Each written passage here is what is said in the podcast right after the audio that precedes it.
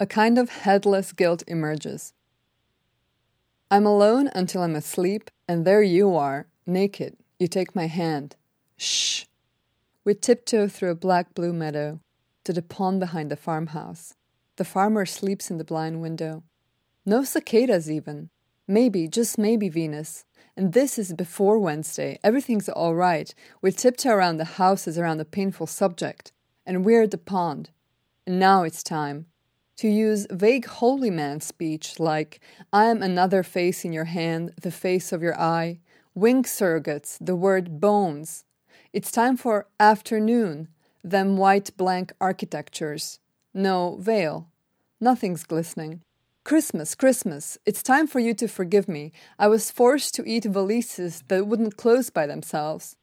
That was just a dream. Good morning. Regurgitate the stars and the suit.